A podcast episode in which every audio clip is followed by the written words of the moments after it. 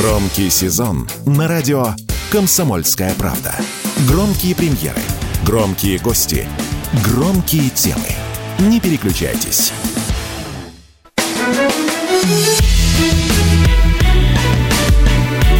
Бофт знает.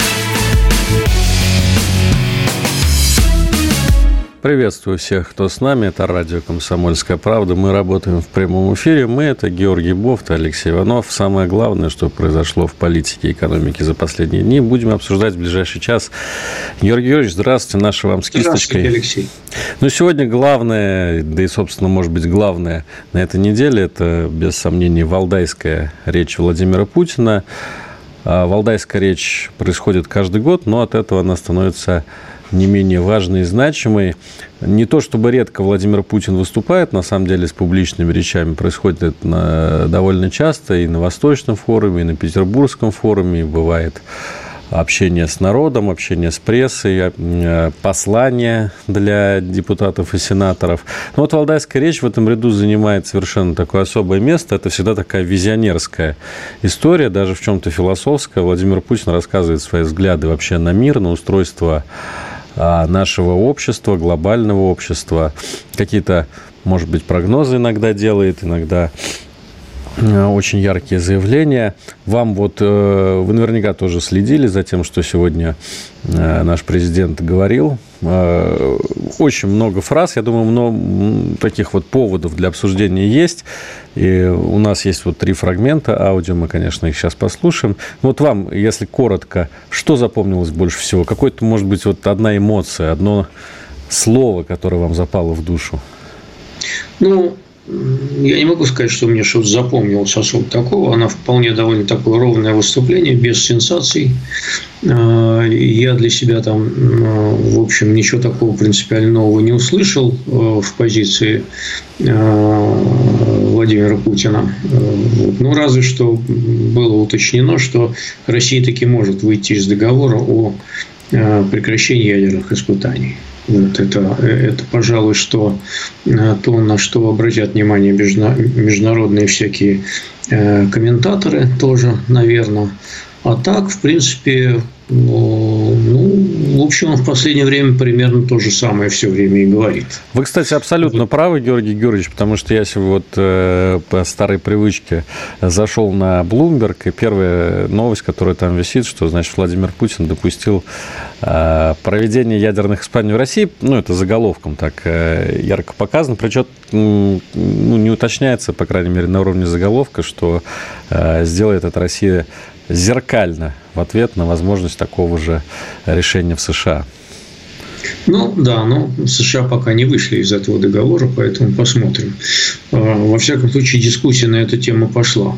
А, вот из нюансов, то, как он отвечал на вопрос а, Сергея Караганова, который, э, ну, известно в последнее время выступил с несколькими даже статьями о том, что России нужно понизить градус, понизить порог применения ядерного оружия. И в одной из статей он даже написал, что надо вдарить по Польше, например, какой-нибудь, и ничего нам за это не будет. Ну, э, э, честно говоря, мне не очень понравилась тональность ответа Путина.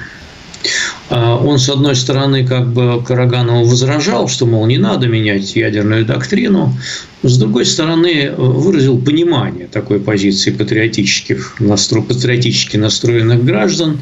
Вот, мол, ну, пока не надо менять доктрину, что надобности в этом нет. Повторил, так сказать, два критерия, по которым применяется ядерное оружие. Они все знают. Это, во-первых, прямое ядерное нападение, и, во-вторых, угроза непосредственно российской государственности. Сейчас таких угроз нет. Поэтому, ну, на текущий момент, как это можно трактовать, как, э, в общем, пока не готовность и нежелание идти на ядерную эскалацию именно на театре военных действий на Украине, а в будущем как фишка ляжет. Вот, так что вот как-то так я это понял. Да, ну я, по крайней мере, услышал все-таки вот в этом плане обнадеживающие как раз нотки, что нет никаких вот, по крайней мере, у президента, а это, это собственно, единственный человек, который вообще по этому поводу э, стоит слушать. Ну, там Сергей Караганов, при всем к нему уважении, никаких решений не принимает и принимать не может. Вот. А Владимир Путин все-таки вот сохраняет эту как бы статус-кво ядерный, который существовал уже очень давно, что, значит, вот только в случае угрозы существования России, до чего нам, собственно, как еще до Луны. Э, поэтому в этом плане нужно отделять, мне кажется, все-таки ядерную риторику, которая вот присутствует да, последние несколько лет в нашем информпространстве, и реальные какие-то дела.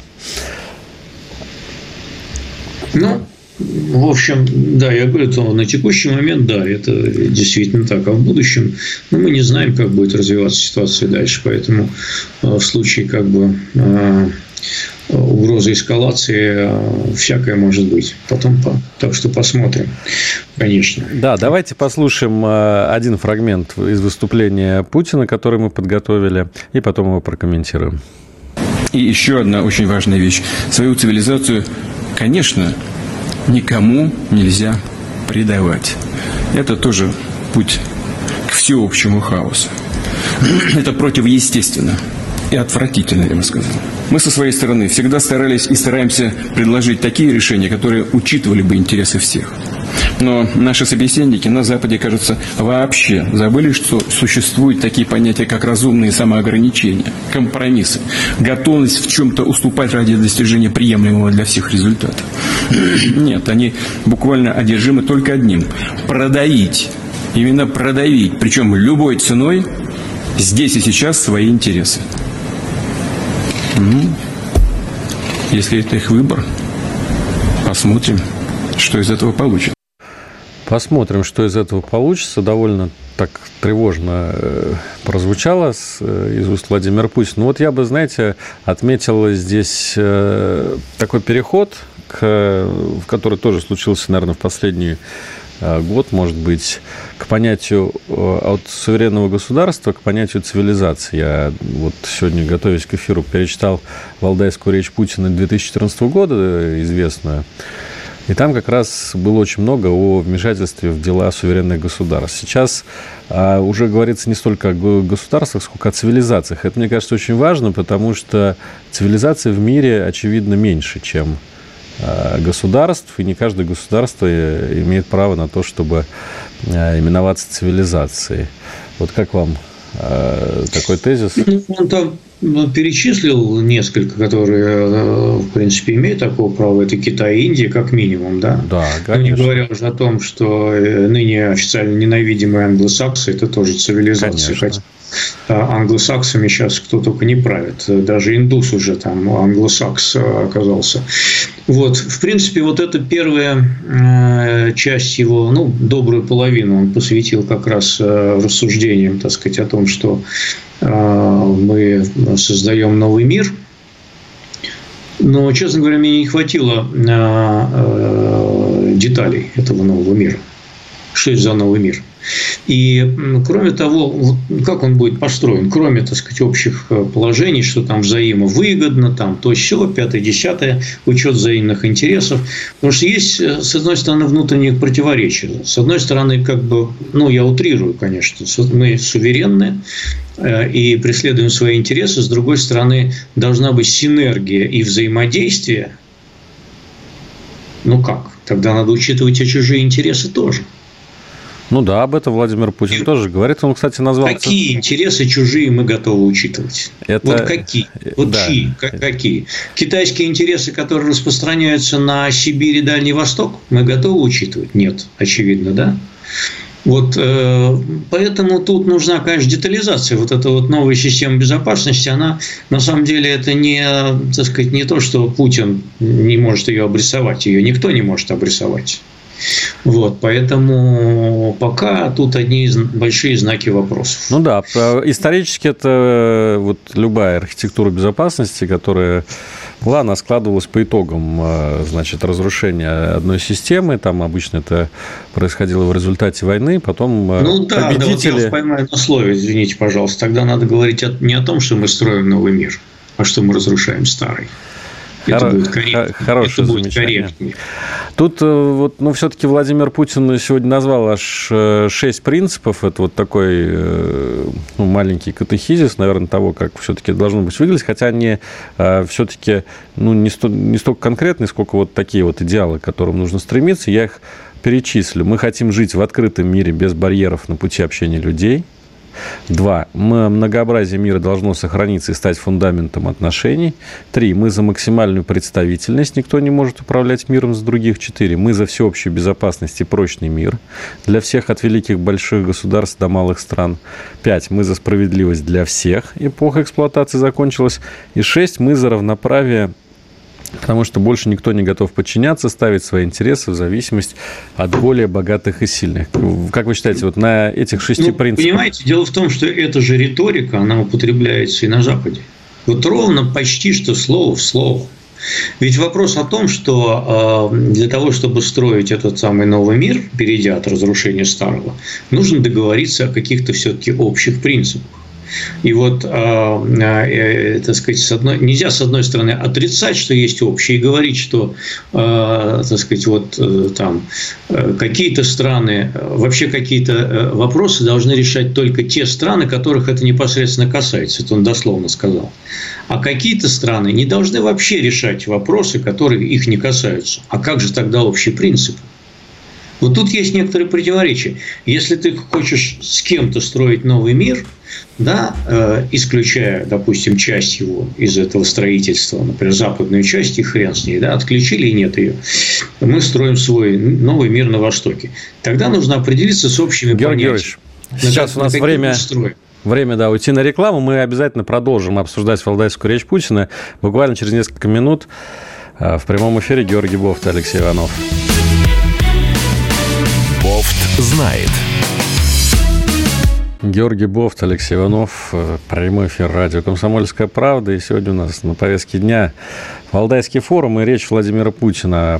Обсуждаем самые интересные э, заявления. Давайте сразу послушаем еще один фрагмент из речи президента. Украинский кризис не территориальный конфликт, хочу это подчеркнуть. Россия самая большая, самая крупная по территории страна в мире. Нет у нас никаких интересов с точки зрения а, отвоевывания каких-то дополнительных территорий. Нам еще осваивать и осваивать и Сибирь, и э, Восточную Сибирь, и Дальний Восток. Это не территориальный конфликт.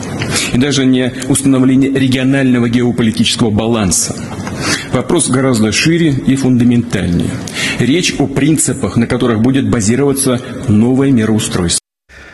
Ну, с одной стороны, достаточно очевидную вещь говорит Владимир Путин, с другой стороны, мне кажется, очень важно, что это э, сказано, и вот для российской аудитории, возможно, именно это заявление будет таким самым цитируемым, действительно не территориальный конфликт, а вопрос такой э, более широкий, геополитический.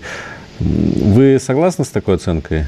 Вот что сейчас происходит? То, что на, на Украине мы, конечно, там не, не, не для того, чтобы взять под контроль э, территорию Новороссии. Там, не только для этого. А, это конфликт, э, по большому счету, с Западом, конечно. Э, это конфликт с Западом, и это, э, ну, если можно так выразиться, пока гибридная война с Западом, но это больше, чем э, конфликт за контроль над территорией Новороссии, конечно. Знаете, вот э, вы абсолютно так точно э, подметили, что э, речь идет не только о строительстве нового мира и разрушении старого мира, но Владимир Путин об этом тоже говорил много лет. И вот в той валдайской речи 2014 года он об этом упоминал. Самое главное, это что новый, вот этот э, старый мир, который сейчас разрушается, в нем был очень такой сильный перекос в сторону Америки. Это однополярный мир, да, и э, те претензии, которые э, президент высказывает в сторону Запада, в основном касается того, что никого, не учитывалось ничье мнение. Но ведь это же действительно так. Это же... И когда вот Путин говорит о том, что должен быть, должны учитываться мнения других, но я думаю, что к этому прислушиваются и в Китае, и в Индии, и в Африке, и в, даже в европейских странах, которые сейчас фактически находятся под протекторатом США, они тоже в этом э, какую-то для себя выгоду видят. А, тут нет ничего необычного. А, Все-таки Америка вышла из Второй мировой войны самой сильной страной мира. Она помогла установиться в Западной Европе. Советский Союз э, на момент окончания войны имел пятимиллионную армию. И по соглашению Ялтинским он имел контроль над Восточной Европой, создав советский блок влияние, поэтому стал центром силы. Наконец, потом он создал ядерное оружие довольно быстро. Вот. Теперь же, после окончания Холодной войны, экономическое могущество России, конечно, Э, упала резко по сравнению с Советским Союзом. И она не могла, а Восточный блок развалился. Поэтому она не могла из себя представлять прежний центр силы. А, остался тот, который был. Америка, да, логично. Это э, самая сильная экономика, это подавляющее большинство по-прежнему научных открытий, инноваций и технологических э, внедрений не Китай по-прежнему, который все копирует. Вот. И растет второй центр силы – это Китай. Вот. Поэтому чем, так сказать, э, китайский центр силы лучше, чем американский, я пока не очень понимаю, честно говоря. Лучше э, тем, что их два. Ну, то есть, что это какой-то а, ну, противовес. Нет, ну, нет, но это лучше, чем, чем один лучше, чем два. Но этот второй – это не мы. Не мы, да. Вот ведь какая штука-то. И нам а, придется выбирать. Э, но, собственно говоря, сейчас и идет выбор в сторону второго центра сил. То есть, если раньше, опять же, может свести на бытовой уровень, если раньше вы ездили на э, немецких и значит, там японских машинах и корейских, то сейчас вы будете ездить только на китайских. Или из машин, которые собраны из китайских деталей. Я вот не автолюбитель, но говорят, что китайские машины огонь. Ну, то есть хорошие. Это уже не те. Хорошие, нет. Я, да. я, видел, я видел пару человек, которым нравятся китайские машины, да, действительно. Я пока не пробовал китайские машины. Э, может быть, они, э, ну, они навер, наверняка лучше, чем Лада Гранта, наверное по каким-то параметрам, но пока не пробовал. Не знаю, посмотрим. Они же все время совершенствуют, потому что я застал китайские машины, знаете, первые, когда они стали делать свои такие внедорожники. Вот этот э, черри, по-моему, какой-то тоже показывали в Китае нам где-то во второй половине 90-х годов. Ну, абсолютнейшее было говно, такое из дубовой пластмассы все сделано, ужас просто, как болтами склепано. А сейчас, э, конечно, они сильно поднялись вот, копируя всякие технологии и так далее. Но это все не наши технологии, -то, не наши. Да, не мы, ну, там, ну, не мы, да, там, мы лирическое отступление от Валдайского форума, но все-таки вот э, если касаться китайских машин, тут же важный еще момент, что там сейчас идет переход, а, особенно в западном мире, на электрокары, на электромобили, а там Китай просто абсолютный лидер. И... Китай выпускает 40% мирового а, выпуска электромобилей. Да, да, да. И, и, и там, э, кстати, в плане технологий они шагнули вперед. И, ну и в плане цены, конечно, в первую Мы очередь. Будем там... гордиться за наших китайских друзей, конечно. Это большая честь для нас. Мы им когда-то помогли встать на ноги, надо сказать. Ну да, история на самом деле ходит циклами, поэтому... А они нам, а они нам не хотят помочь встать на ноги. Да, а мне кажется, они сейчас все-таки, ну, без Китая а вот было бы... Собянин, Собянин недавно жаловался, что восточные наши партнеры не хотят нам передавать технологии, а мы им передавали. Мы там заводы строили между прочим.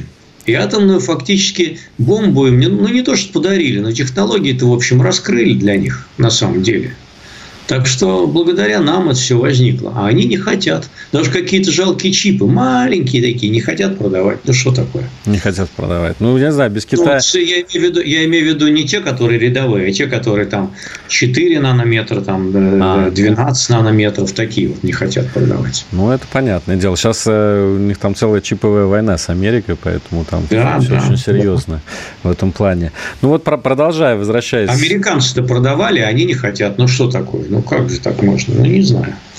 Не знаю, не знаю. Как-то вы в Китае видите коварство. А мне вот кажется, Нет, я не без вижу, Китая я, бы я, просто я, мы бы сейчас я говорю, уже были, жили в другом. Э, поменять один центр сил на другой, это не велик, великого ума не это, надо. Это да, деле. это, ну, надо самим развиваться. Хорошо, когда все-таки есть несколько центров силы. Россия тоже может быть не главный центр силы, но а, некий центр притяжения все-таки есть. Мы видим это потому, как, допустим, э, к России относятся не на Западе и не в Америке, а, допустим, в азиатских, африканских или латиноамериканских странах. Там, конечно, отношение к России-то совсем не снисходительное.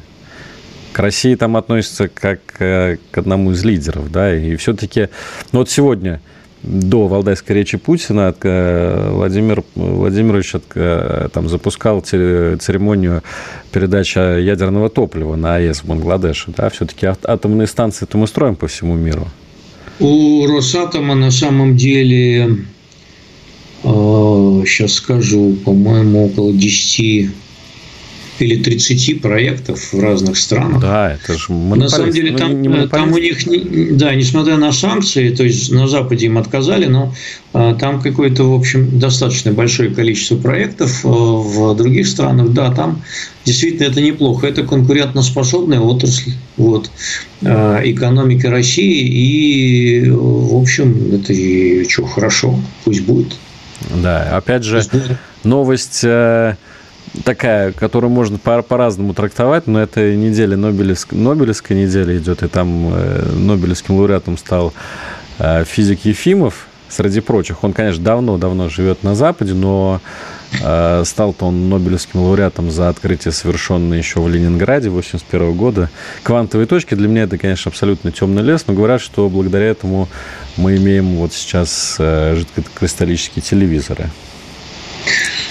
Ну, это горькая такая э, фиксация того обстоятельства, что Нобелевские лауреаты в нашей стране больше не работают. Они, может, и рождаются физически, их э, в роддоме в российском, э, в советском, в советском роддоме. Их в советском роддоме родила мама, а потом в советском э, вузе он защитил докторскую диссертацию, а потом он не смог работать в России постсоветской. Да просто и денег не было. Ну, Георгий Георгиевич, денег не было, поэтому уехал. Да их и сейчас нет. Ну, Алексей, их и сейчас нету. Сейчас денег нету на науку. Ну, нищенская она как была, так и есть. И никакие, посмотрите на состояние Российской Академии Наук, это жалкое состояние. И абсолютно они там долго э, спорили о своей недвижимости, там еще о деньгах, о чем Потом их вообще уконтрапупили в непонятно что. И сейчас они абсолютно какой-то рудимент непонятно чего. Это точно не центр развития науки, абсолютно. Ну, ну, по крайней мере, за последние годы в науку э, какие-то деньги начали вкладываться, хотя, конечно же, ну, США и Китай, да мы не, ну, сравняться это, тут не это, можем. Это деньги несравнимые с тем, что вкладывают в науку э, там, китайцы, американцы и европейцы. Ну, несравнимые абсолютно. Ну, это просто стыд и срам. Да, потому что деньги там действительно огромные. Ну, поэтому союз с Китаем для нас действительно важен, чтобы какие-то технологии все-таки мы хотя бы могли покупать в виде там э, уже готовой продукции. Да своровать хотя бы что-нибудь. Георгий Георгиевич, опять у нас новости, опять реклама. Мы отошли от Валдайской речи, но обязательно к ней вернемся после небольшой рекламной паузы.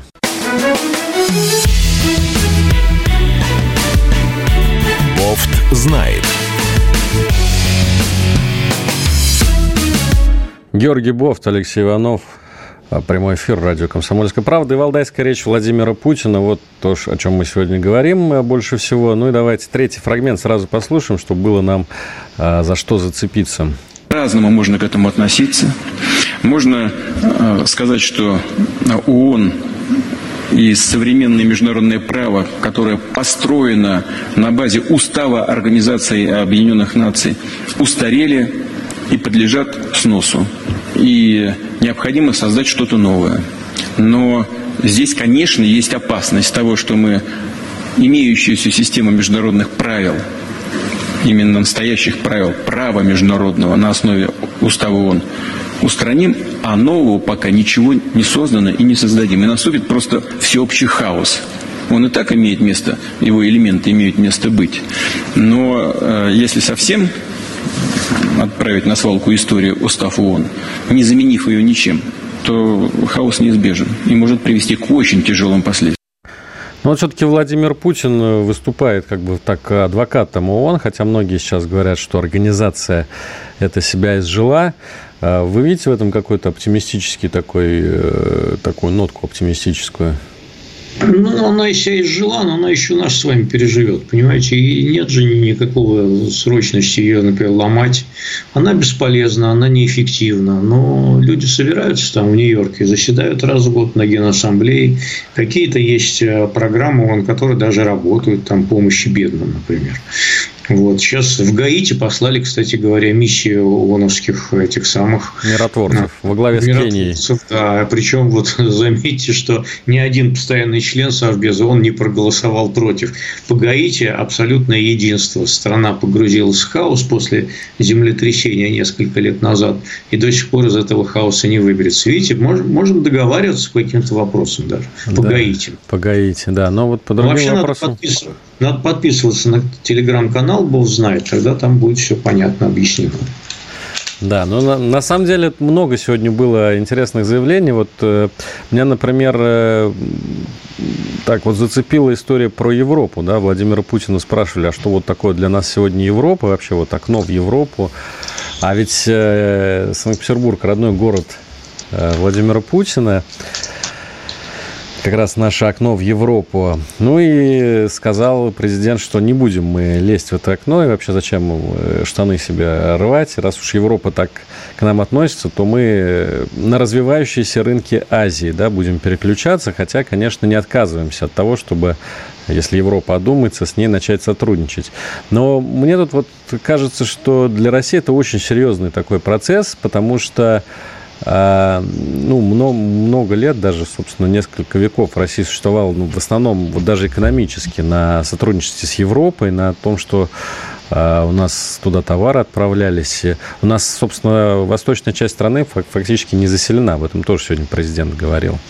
Вот как вам кажется, насколько болезненным будет для России этот э, разрыв с Европой? Я просто вижу, что многие так сейчас чуть ли не радуются тому, что мы значит, наконец-то поворачиваемся на восток, и что Европа загибается. А мне кажется, что для России это тоже будет такой серьезный очень удар. Ну, если бы князь Владимир в свое время принял бы не христианство, а ислам, наверное, мы бы поворачивались сейчас еще легче бы на, на юг.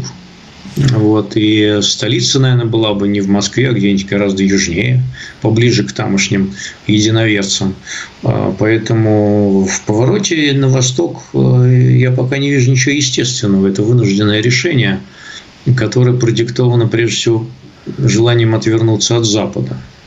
Ну вот, например, у нас э, живет э, из 140 миллионов э, человек, ну, наверное, миллионов 100 в европейской части страны, да, я так думаю. Даже больше. Даже, скорее Даже... всего, больше. Ну, вот только на Дальнем Востоке огромная территория, живет 6 миллионов человек. Это меньше, чем э, там в каком-нибудь западном административном округе Москвы, да? Конечно, вот, вот, да. ну, по идее, если мы разворачиваемся на восток, то нам нужно, ну, так хотя бы миллиончиков 30-40 э, переселить куда-нибудь, да, вот за Урал. А, была такая, была такая программа. Сначала Столыпинское переселение было, а потом ГУЛАГ. А, да, мы по какому пути предпочли отправиться? Ну, возможно, третий путь э, Сергей Шойгу предлагал строить э, новые города в Сибири, наверное, инновационные. На столицу переносить тоже, возможно, туда же. Так что э, вариантов много, но это, это такой... все замечательно, это все замечательно, но где-то должны быть на это деньги, э, на все эти грандиозные программы. Да, или вот, например, тот же самый порт Санкт-Петербург. Я себе просто все время думаю, ну вот, ну понятно, что это очень такие долгие процессы, которые могут занимать целое поколение, но Санкт-Петербург, собственно, его историческая, экономическая роль вот состояла именно в этом, в том, что это был такой торговый очень мощный порт. Да, сейчас это город, окруженный в кольце врагов, Финляндия, враждебная страна, там Дания, Швеция, Прибалты, опять же. А, торговый оборот с Европой тоже э, фактически затух. А какова будет судьба Санкт-Петербурга дальше? Вот мне кажется, что город будет постепенно терять свое влияние, и а для России куда важнее будет Владивосток, чем Санкт-Петербург. Хотя сейчас это представить, ну, наверное, Петербург сложно. еще тоже поживет, потому что он э, останется туристической привлекательностью и только на туристах может жить. Вот. Потом все-таки он остается и портом. Ну, то есть такая русская Венеция, да? Сино, она, собственно, есть ну, северная да, Венеция. Венеция. Венеция же, она же как-то вот живет и ничего. Вот. Что касается освоения восточных территорий, есть такие непреложные истины. А, для того, чтобы осваивать новые территории, страна а. должна обладать образом будущего, Б.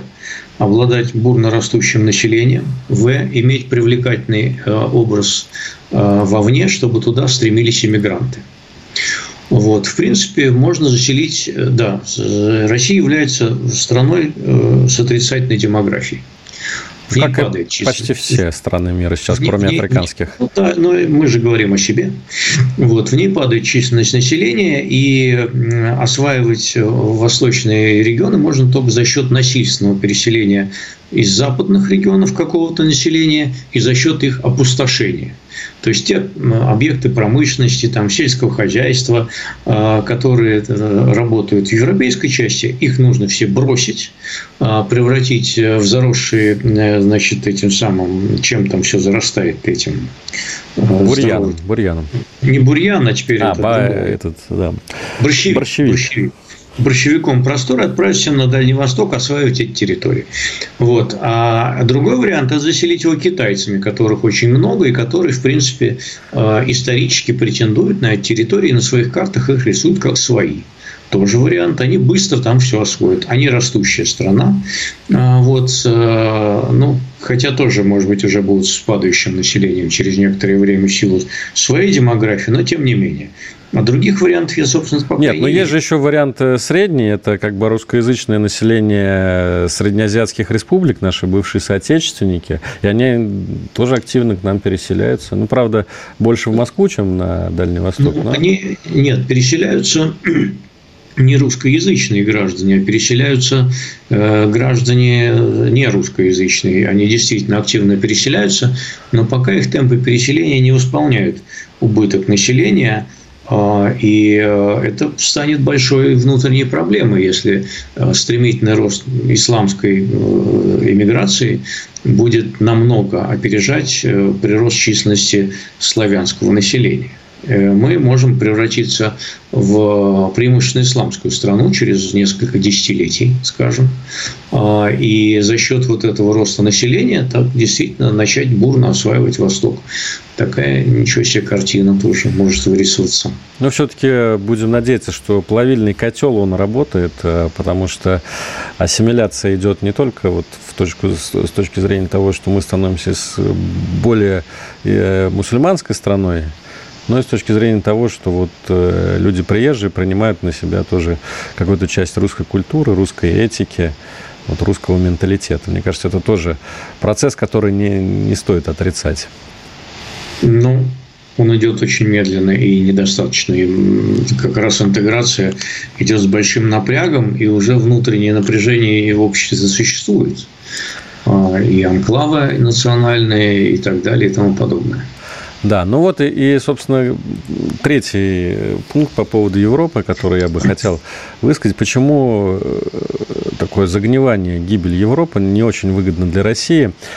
А вот учитывая наш союз с Китаем, ведь геополитическое значение России для Китая во многом состоит в том, что она является вот такой вот э, территорией, которая находится между Китаем и Европой. Да, это путь, э, один из путей из Китая в Европу. Тот же Северный морской путь, о котором много говорят и в который действительно много денег вкладывают, это прежде всего такой короткий путь из Юго-Восточной Азии в Европу. А зачем все это будет тогда, если Европа потеряет свою там потребительскую мощь, потеряет свой экономический потенциал, Россия от этого тоже проиграет про закат Европы пишет уже не первое столетие, она все никак не закатится.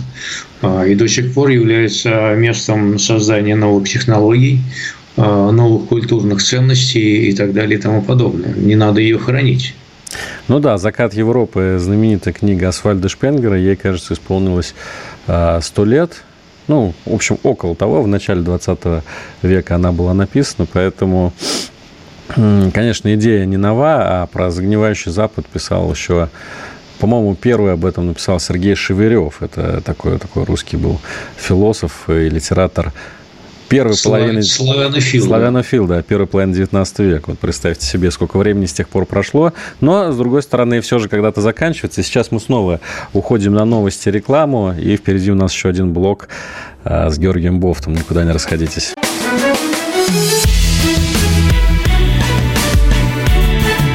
Знает. Радио КП, прямой эфир, Георгий Бофт, Алексей Иванов, политика, экономика, все, что вы любите. Ну что ж, э, Георгий Георгиевич, наверное, можно бесконечно обсуждать э, все нюансы валдайской речи Владимира Путина, но э, нужно дать место и время и другим новостям, которые случились на этой неделе, тем больше, что настоящая, мне кажется, сенсация политическая произошла в Америке. А, впервые в истории за 234 года существования Конгресса в отставку отправлен спикер Палаты представителей Кевина Маккарти, его зовут э, республиканец, против него устроили бунт э, свои же республиканцы, там небольшая такая группа радикалов, э, есть 8 человек буквально. Вот, и они объявили ему вотум недоверия за то, что он слишком часто и много соглашался с демократами. И, как ни странно, демократы тоже поддержали этот вотум недоверия, то есть решили не спасать Маккарти, и теперь а, Конгресс США остался без спикера. Почему это важно? Потому что прекращена законодательная деятельность в Америке на неопределенный срок, пока не выберут нового спикера. Когда они выберут, бог знает. Они Маккарти-то с 15 раза только а, смогли проголосовать за него. В этот раз все будет, наверное, намного дольше. Что там происходит? Георгий Георгиевич, вы как американист, э, как политолог, конечно, как никто сможете это прокомментировать. Еще раз прорекламирую свой телеграм-канал «Бог знает» и сейчас прокомментирую. Там происходит э, довольно большая свара в республиканской партии, где есть очень мощное крыло так называемых трампистов. Они, собственно, и свергли этого Маккарти. А, вот. Они хотят урезания э, государственных расходов, они за минимальное государство, за... и в том числе под нож может попасть и Украина. Они, так сказать, ничего именно против Украины не имеют как таковой, но говорят, что надо все резать, все резать, резать, резать и резать. Поэтому, э, значит, э, действительно, пока не утвердят спикера, могут быть проблемы с утверждением нового бюджета, там на 45 дней продлили а, функционирование государства а, и э, за это время обязались что-то решить по Украине. Там вопрос-то, в общем, копеечный. Э, до 6 миллиардов долларов усох пакет с 24 миллиардов. И вот его, собственно говоря, то ли утвердят, то ли нет. Я думаю, что со спикером они все-таки уложатся в 45 дней, не будут 45 дней его выбирать, и потом утвердят, думаю, что может быть даже и не 6 миллиардов, хотя могут и 6 утвердить. Могут утвердить там миллиарда 4, например. И на какое-то время это тоже хватит Украине. На два месяца там ей хватает сейчас, как Пентагон сказал, поставок в прежнем объеме. Потом дадут еще 4 или там 6 миллиардов, ну, еще на полгода хватит. Поэтому но, э, да, что, есть, что есть такие сведения, что до конца года э, вроде бы Украины есть деньги, но на самом деле вот мы читаем, когда иностранную прессу, видим, что настроение панические. Сегодня вот, например, издание «Политика» писало, причем там не какие-то неназванные украинские чиновники. Кто или писал? Это, «Политика». Ну, а, журнал. Угу. Да, вот э, не какие-то неназванные украинские чиновники, а вполне там себе, значит, народные депутаты или там заместители министров говорят, что мы просто в панике, потому что э, для нас это катастрофа. То есть а без Америки. И там, кстати, самое интересное, что вот на, насколько да, влияние Америки на весь этот э, западный блок распространяется, как только начались вот эти проблемы с финансированием Америки, тут же Европа сказала, нет, ребят, мы тоже а, не готовы взять на себя а, эту ношу. И Жозеп Борель, это главный э, дипломат Европы, да, и э, комиссар вот по делам дипломатии в Евросоюзе, он сегодня сказал, что Европа Э, конечно, поддерживать Украину будет, но никогда не сможет занять ту же нишу, что занимала Америка. Ну, э, пока они собираются все-таки откуда-то деньги изыскать, не будем торопиться с этими выводами. Э, хотя действительно э, зависимость от внешних вливаний у Украины критическая. Там, в общем, из этих денег даже зарплаты платят бюджетникам, которые они поступают. Их бюджет там балансируется именно за счет внешних вливаний. Евросоюз обещал им на следующий год где-то порядка 24 миллиардов евро. Но пока эта сумма не согласована, там некоторые упорствуют, венгры, например, и э, для, для того, чтобы они согласились на выделение этого пакета, им даже разморозили э, ЕСовские, значит, 13 э, миллиардов, которые им были должны еще со времен ковида. Поэтому я думаю, что венгров уломают. Ну, то есть, я думаю, что сейчас какие деньги для Украины все-таки найдут. Ну, не могут они так вот просто взять и перестать ее финансировать. Это признаться в собственном поражении, там, сдаться Путину э, и вообще там, э, ну, как, застрелиться просто. Политический самострел. Поэтому будут, э, значит, конечно, тужиться, пыжиться, но все-таки деньги будут искать. Да и американцы, я думаю, дадут что-нибудь. А я вот сейчас вас э, вашим же аргументом побью. Я ведь тоже являюсь подписчиком телеграм-канала Бовт знает. И вот э, ваш комментарий по поводу э, отстранения спикера Кевина Маккарти. Мир точно сошел с ума, рулит политическая неадекватность. А вы говорите, что все у них сложится. Ну, если они нет, такие... Ну, это, нет, это не касается, так сказать, Украины. По Украине это отдельная часть, когда мир сошел с ума и не мог договориться до начала войны. Это действительно признак сумасшествия то, до чего дошло. Но я имел в виду и, и, и другую часть, то, что внутри самой Америки произошел беспрецедентный случай. Потому что спикера Палат представителей не свергали еще ни разу в истории Америки. Вот ни разу такого не было. А, и тут свои своя же партия, значит, э, вдруг э, в каком-то сумасшествии, значит, зачем, почему, какую цель она преследует. А вместо того, чтобы договариваться, причем можно было договориться, можно было продолжать торговаться, можно было, и там были какие-то наметки, я вот о чем говорю, можно было продолжать искать компромиссы, там были варианты его найти. И по Украине, и по стене с Мексикой, из-за которой все уперлось, и по там сокращениям и урезаниям там социальных расходов, хотя дело на самом деле не столько в них, сколько именно в стене с Мексикой, там, строить ее или не строить. Потому что трамписты хотят ее строить, вот, и не надо денег давать на Украину, она достаточно уже получила, пусть вот, давайте стену с Мексикой строить. Можно было найти компромисс. Никто не может найти и искать компромисс. Вот я о чем говорю. Во всем мире все точно взбесились просто. И вот все говорят, а, все демонстрируют, собственно, недоговороспособность по всем вопросам. И, да. и, еще, и еще и там тоже. Да, очень много. На самом деле происходит в Америке всего впервые на наших глазах. Ну вот штурм Капитолия, он же тоже был впервые.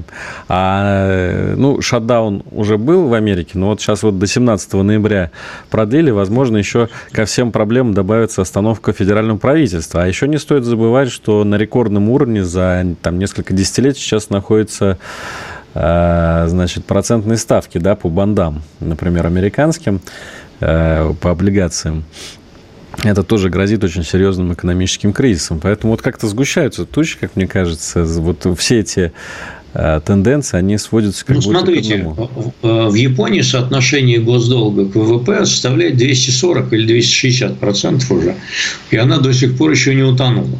В Америке 120 процентов э, долг к ВВП. Я думаю, что им до того еще утонуть еще, в общем, есть какое-то время. Кроме того, они обладают способностью иметь, э, счастьем иметь резервную валюту в мире и печатать доллары, которыми собственно, и расплачиваются за долги. Никто больше себе такого позволить не может.